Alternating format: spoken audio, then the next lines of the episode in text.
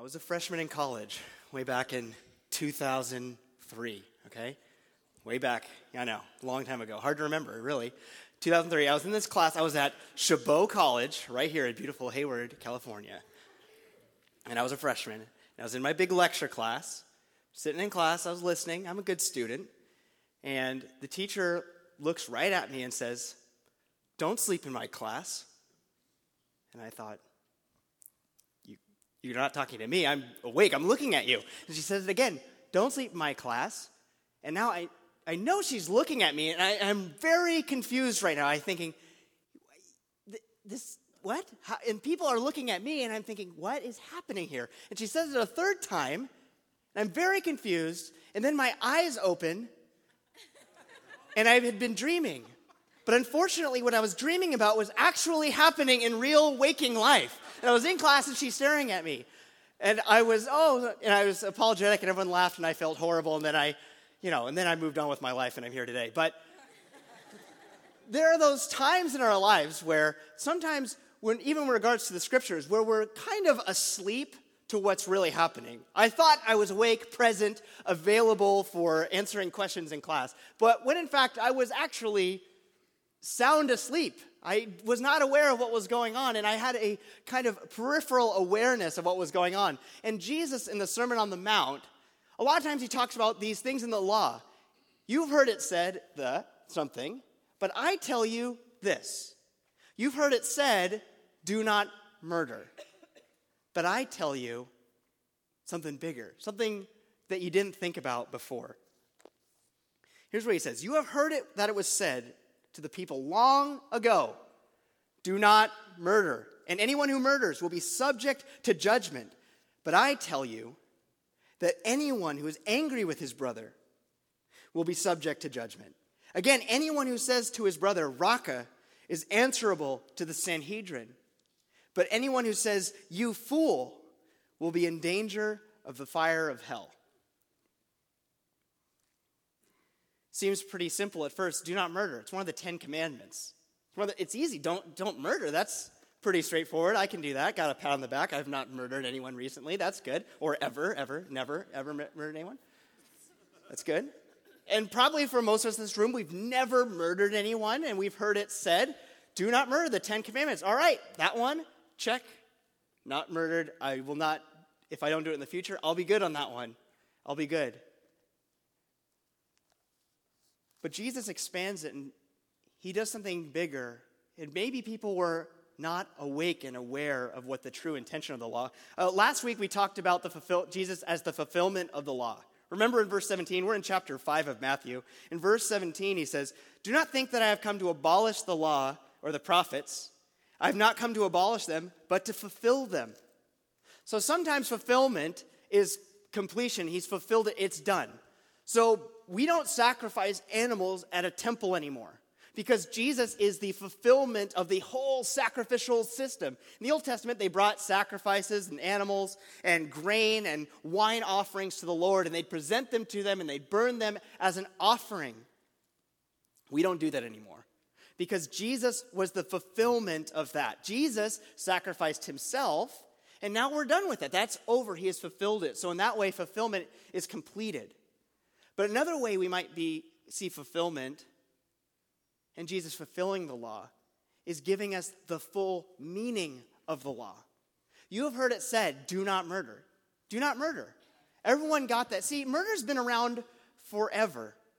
Murder's been around since the second generation of humankind when Cain murdered Abel.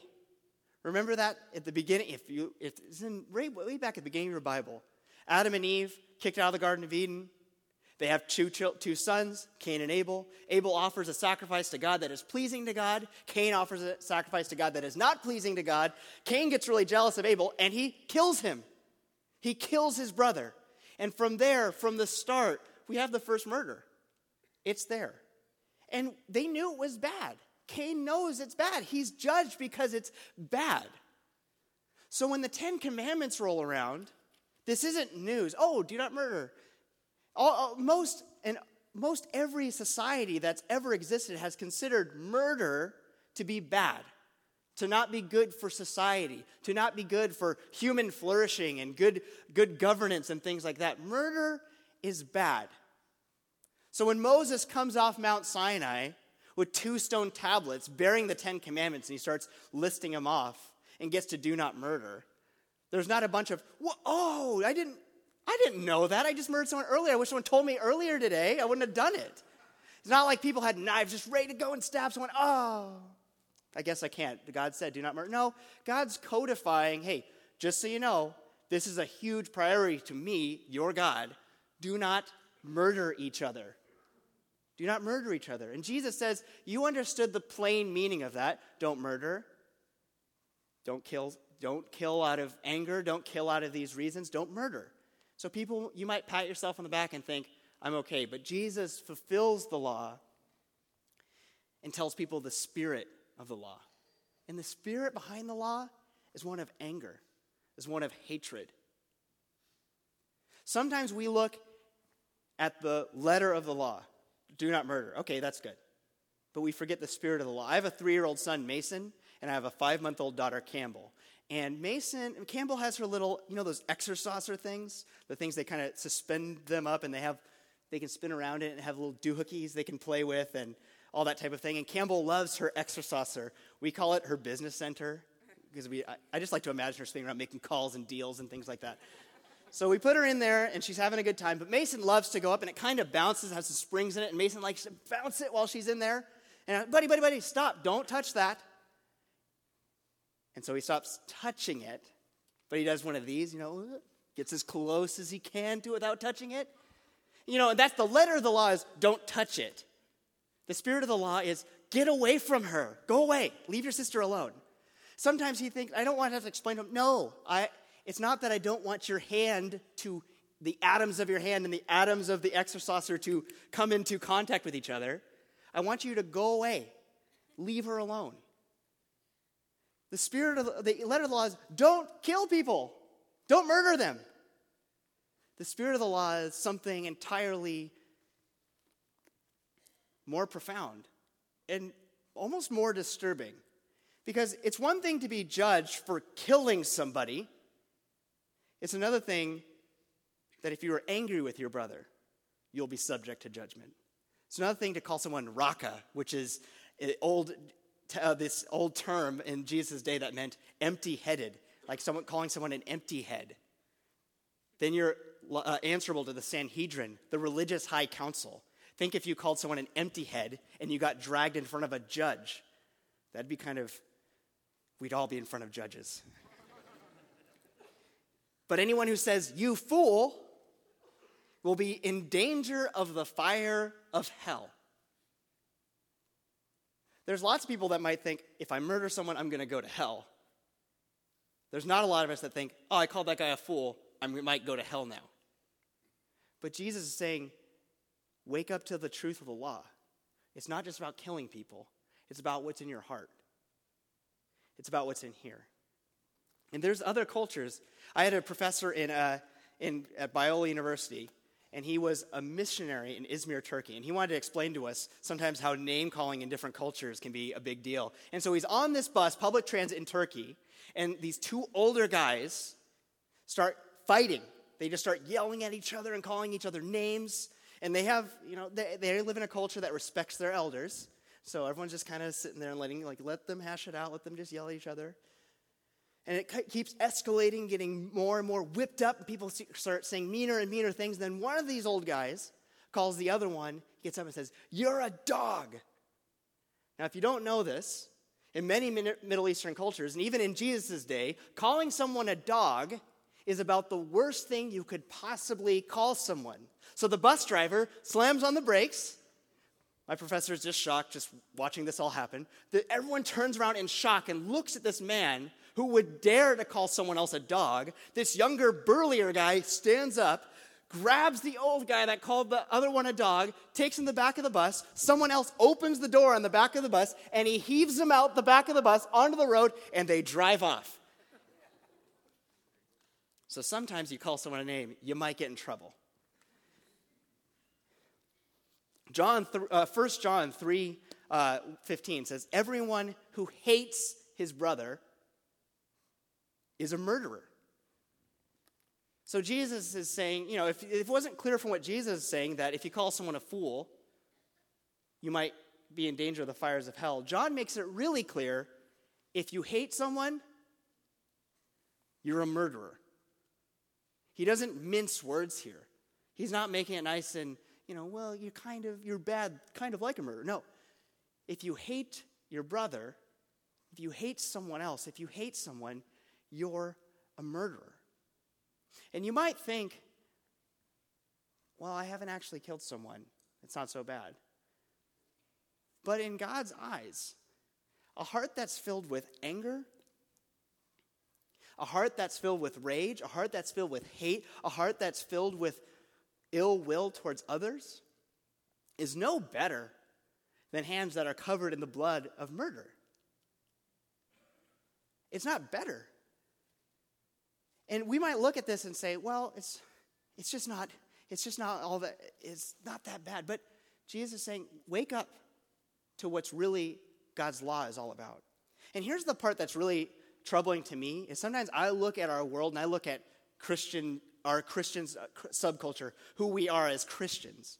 And I look at what the world sees about us and even what we see about ourselves. And a lot of times it's really upsetting to me because when I look at Christians, sometimes I think we can be the meanest people in the world, the most angry, hate filled people there are. I mean, I look at, I have lots of friends on Facebook from Christians, non Christians, people from here, people from all over the place. And I look at, you know, looking at my news feed, and the most troubling, angry, hate filled, disturbing things I see are from people that I know profess to know Jesus. And I think, what is, what is this? You, have you heard that statistic that tips are the lowest on Sunday after church?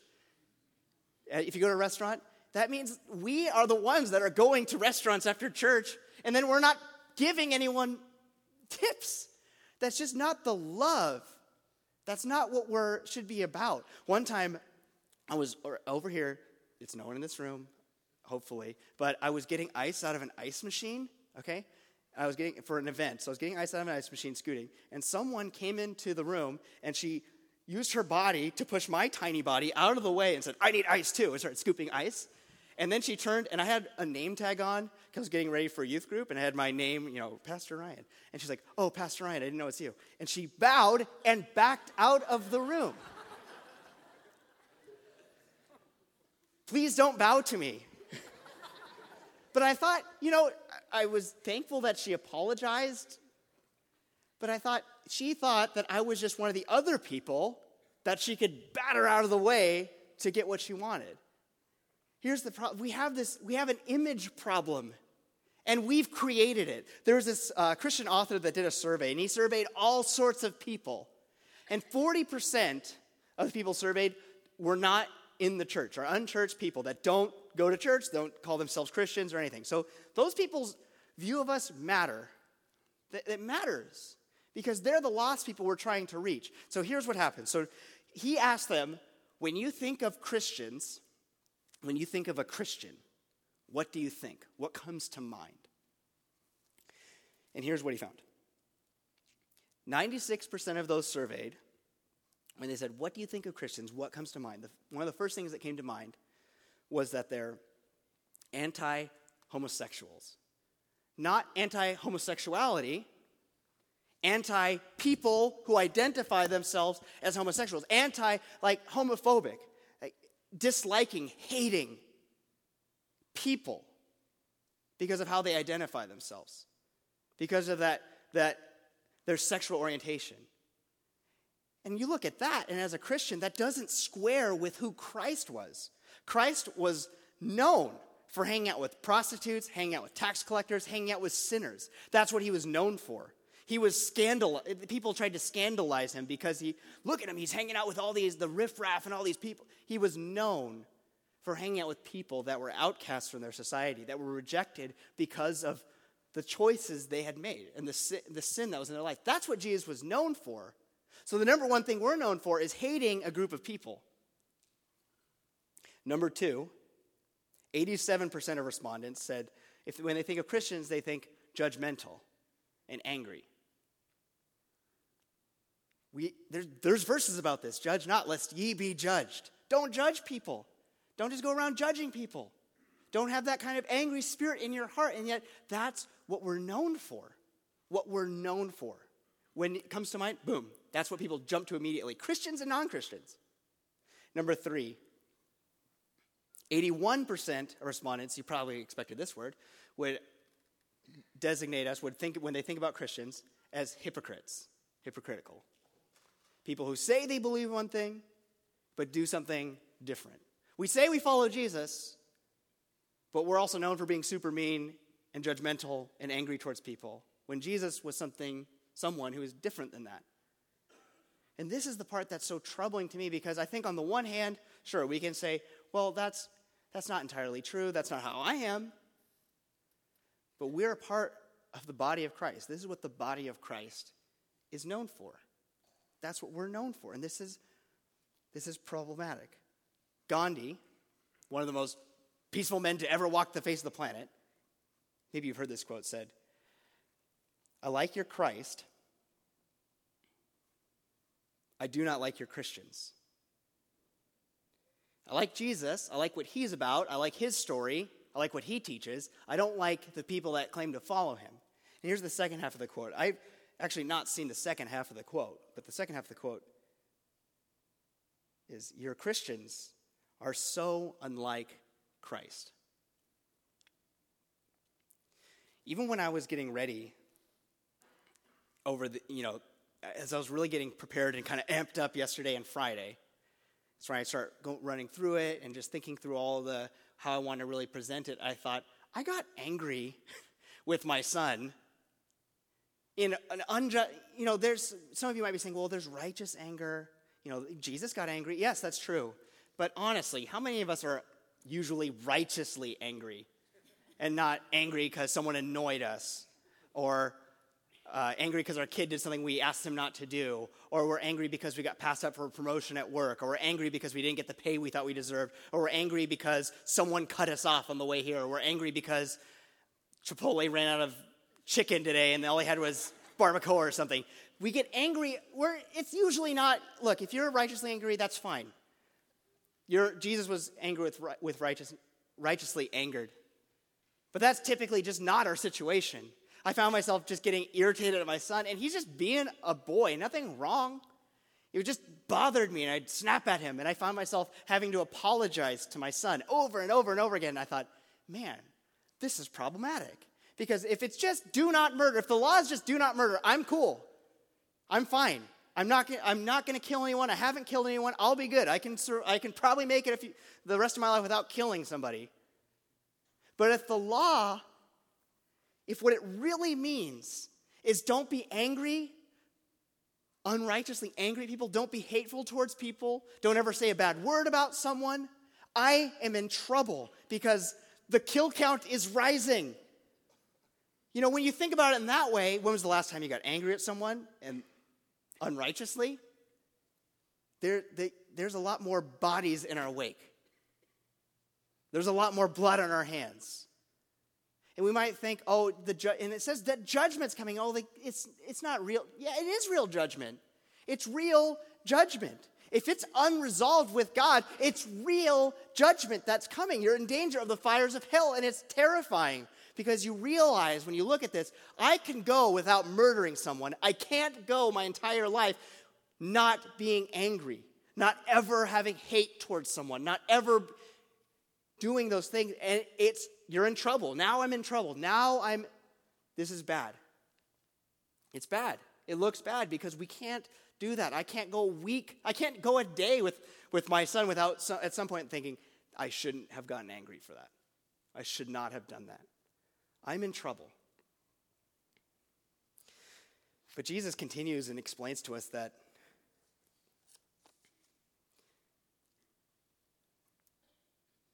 we're in trouble but the gospel is a ministry of reconciliation.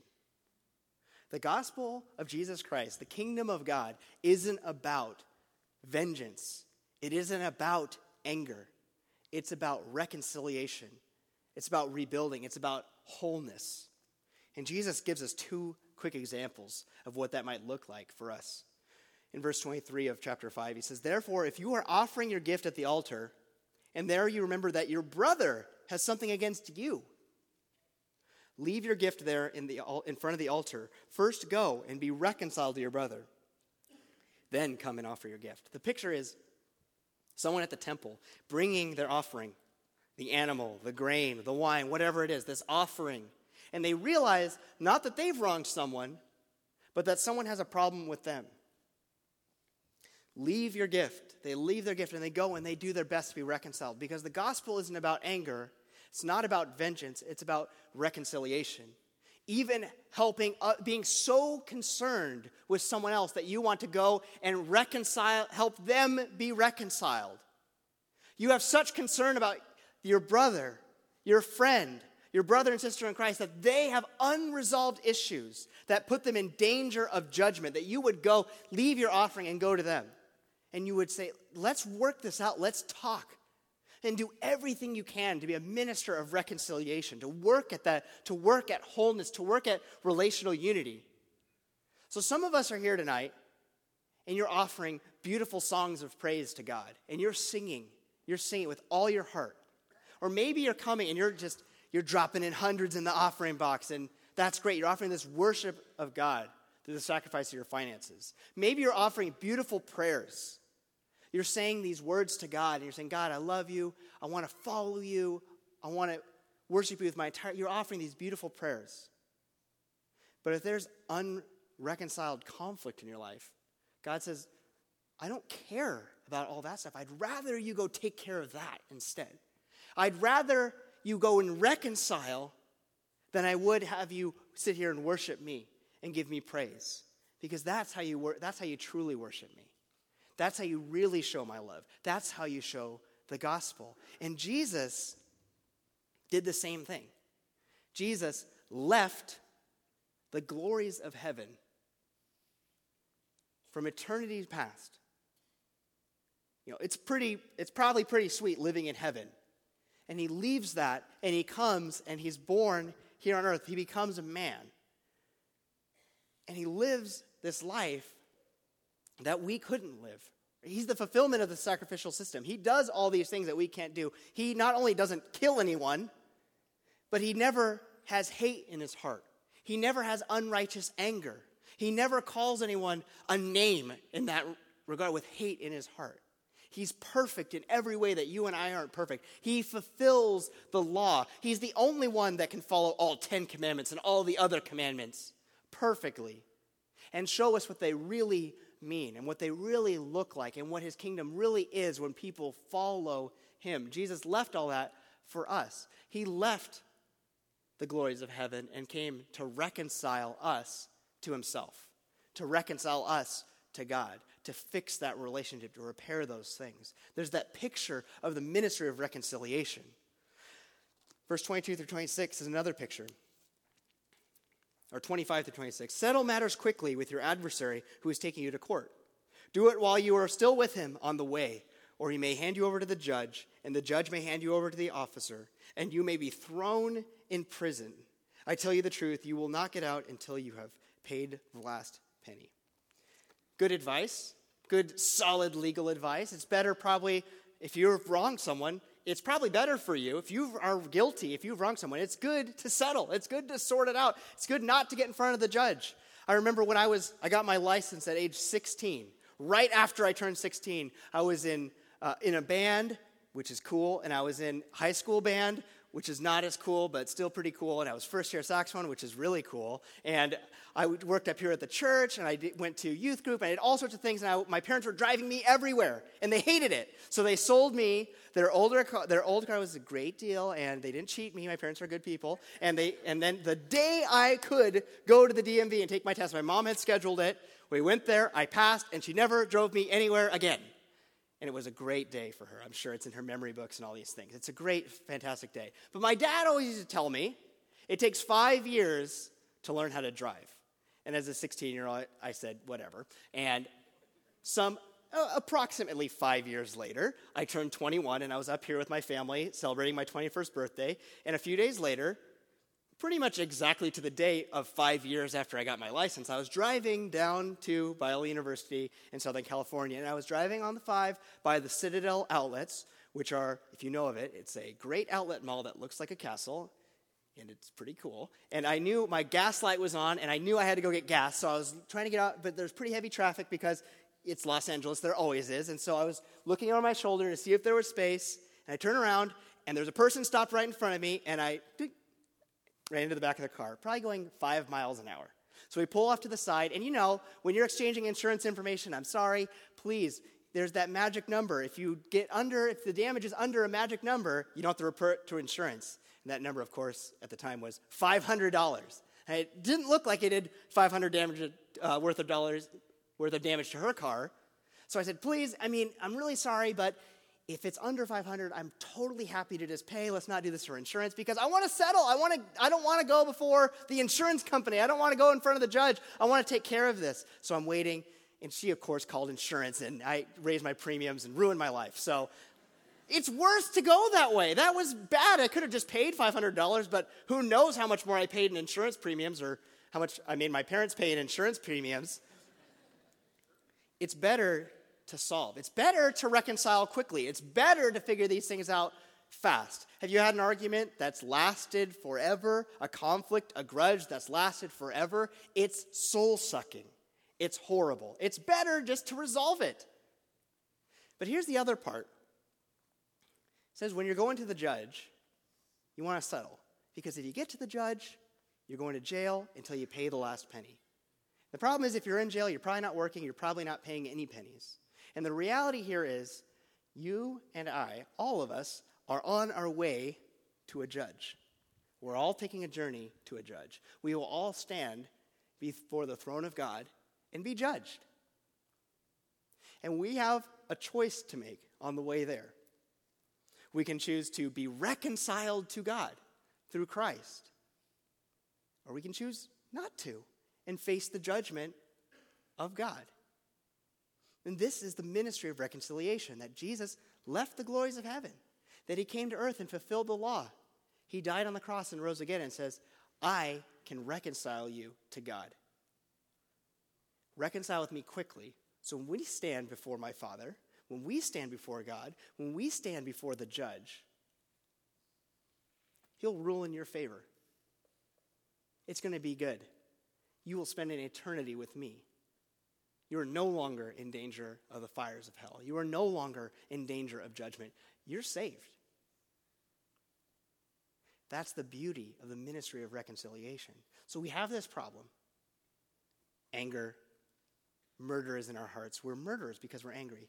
We have the solution, which is great. Jesus died for our sins, and we can be reconciled to God. But now we want to be better. We want to say, What do I do? Do I just stop being angry? How do I do that? How can I be a part of the ministry of reconciliation?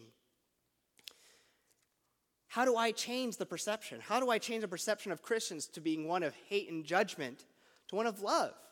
How do I change the Gandhis of this world so they say, I like Christ, I also like Christians because they're just like him? Romans chapter 13, verse 8. Let no debt remain outstanding except the continuing debt to love one another. For he who loves his fellow man has fulfilled the law. The commandments do not commit adultery, do not murder, do not steal, do not covet, and whatever other commandment there may be are summed up in this one rule love your neighbor as yourself. Love does no harm to its neighbor. Therefore, love is the fulfillment of the law. We could talk about how to manage your anger.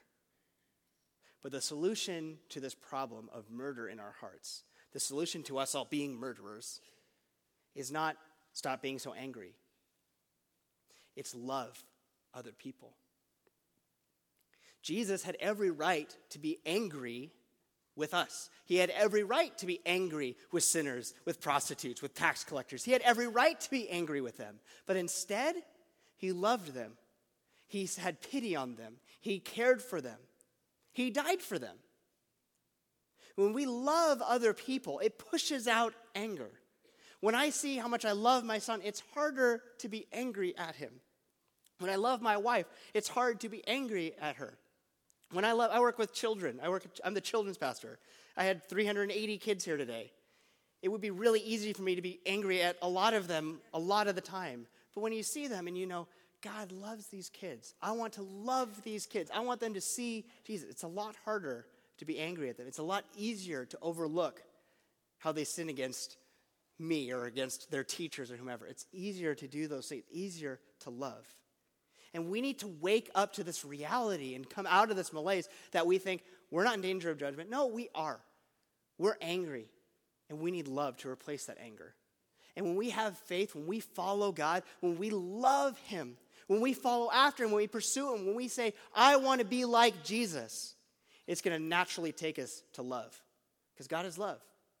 It's going to naturally take us to reconciliation, to reconciling, rebuilding with others, relationships with others, because that's what God did. Jesus' whole life is summed up in this moment where he breaks down the barrier between us and God and reconciles us through his death on the cross. It's a lot easier to do that. Early Christians, in, in, the, in the early days of the church, they were known. There's a practice in Rome that if you had a baby that was not up to standards, maybe had a physical deformity or anything like that, you would leave that baby out to die, to be exposed, to be eaten by animals or whatever. That's what you would do. That was just common practice. That's what you did. And Christians were known for being the weirdos that went out and collected those babies, brought them into their home, and raised them as their own. They were known for that. They were known for that. Are we known for loving like that? Christians were also known there's a plague that swept through the Roman Empire. And the Romans, people were dying, and the Romans were abandoning those who were sick. You know, if your dad was sick, it's sorry, dad, go away. You're out. Lock the door, change the locks. We're done. We don't want to die. Christians were known for taking in the infirmed, bringing them into their houses, and some of them dying because as they cared, they became sick. That's what they were known for. I would love to be known for something like this. When we were here, one of those, when, here at our church, there was a guy a few years ago picketing at the bottom of the hill saying that we were a church that hated homosexual people, that we didn't, we hated them, had no grace or mercy, no love for them. And one of our volunteers was driving a bus and he drove by and he rolled down his window and said, Hey, we don't, we don't hate you. Come on up, sit in church with me. And the guy said, Okay, and put down his sign and came, came to church with him. Think how that changed. The first time I ever spoke on a Sunday morning by myself, the training wheels were off. There was a guy picketing at the bottom of the hill that said that we were a church that cared for people who were homosexual. They said, Yeah, I want to be known for that. Jesus was a guy that was known for hanging out with prostitutes, tax collectors, sinners, all people, all sorts of people. I want to be known as a people, as a body of Christ that hangs out with anyone, that loves and cares for everyone, that shares the gospel of Jesus Christ and of reconciliation with everyone. We have a church full of murderers, and God loves us. We have anger in our hearts, and God loves us. Now we need to go and love and care for other people. So tonight, pray, ask God, search my heart, Lord. Wake me up to where I've been unaware of what's going on in my life, where the anger is, where the sin is in my life, where my heart is corrupt. Take that out and replace it with love. Take out anger and replace it with love. Not less anger, I want more love. I want more care. I want to reconcile. I want to be a part of your mission. I want to be a part of that. And I guarantee you, you're gonna, we're going to change lives. God's going to change lives through that. Because when we love people and they see Christ, they encounter Jesus, you can't help but be moved by that. And God will work through you. Let's be a, a ministry of reconciliation. Let's go and be reconciliation in our community. Let's go be love in our community. God loves a bunch of murderers, people with anger in their hearts. He loves all of us. Let's go be that love for others. Let's pray. Lord, we thank you for this day. We thank you for what you've given us. We thank you that even though you have churches, all churches across the world are filled with people who have murder in their hearts, Lord, that cannot fulfill your law, that cannot love in the way that you did while you were on earth, Lord. You care for us and you reconcile us anyway. So, Lord, replace the anger in our heart with love. Replace the hatred in our heart with a spirit of reconciliation, Lord. Help us to remember how you reconciled us through the cross. Lord, we thank you. We praise you. We ask that anyone who needs to be reconciled to you tonight would do so, that they would cry out and ask for your forgiveness, and they would experience your love and the reconciliation that you have for them. Lord, let us be known as people of love, as people of reconciliation. In Jesus' name, amen.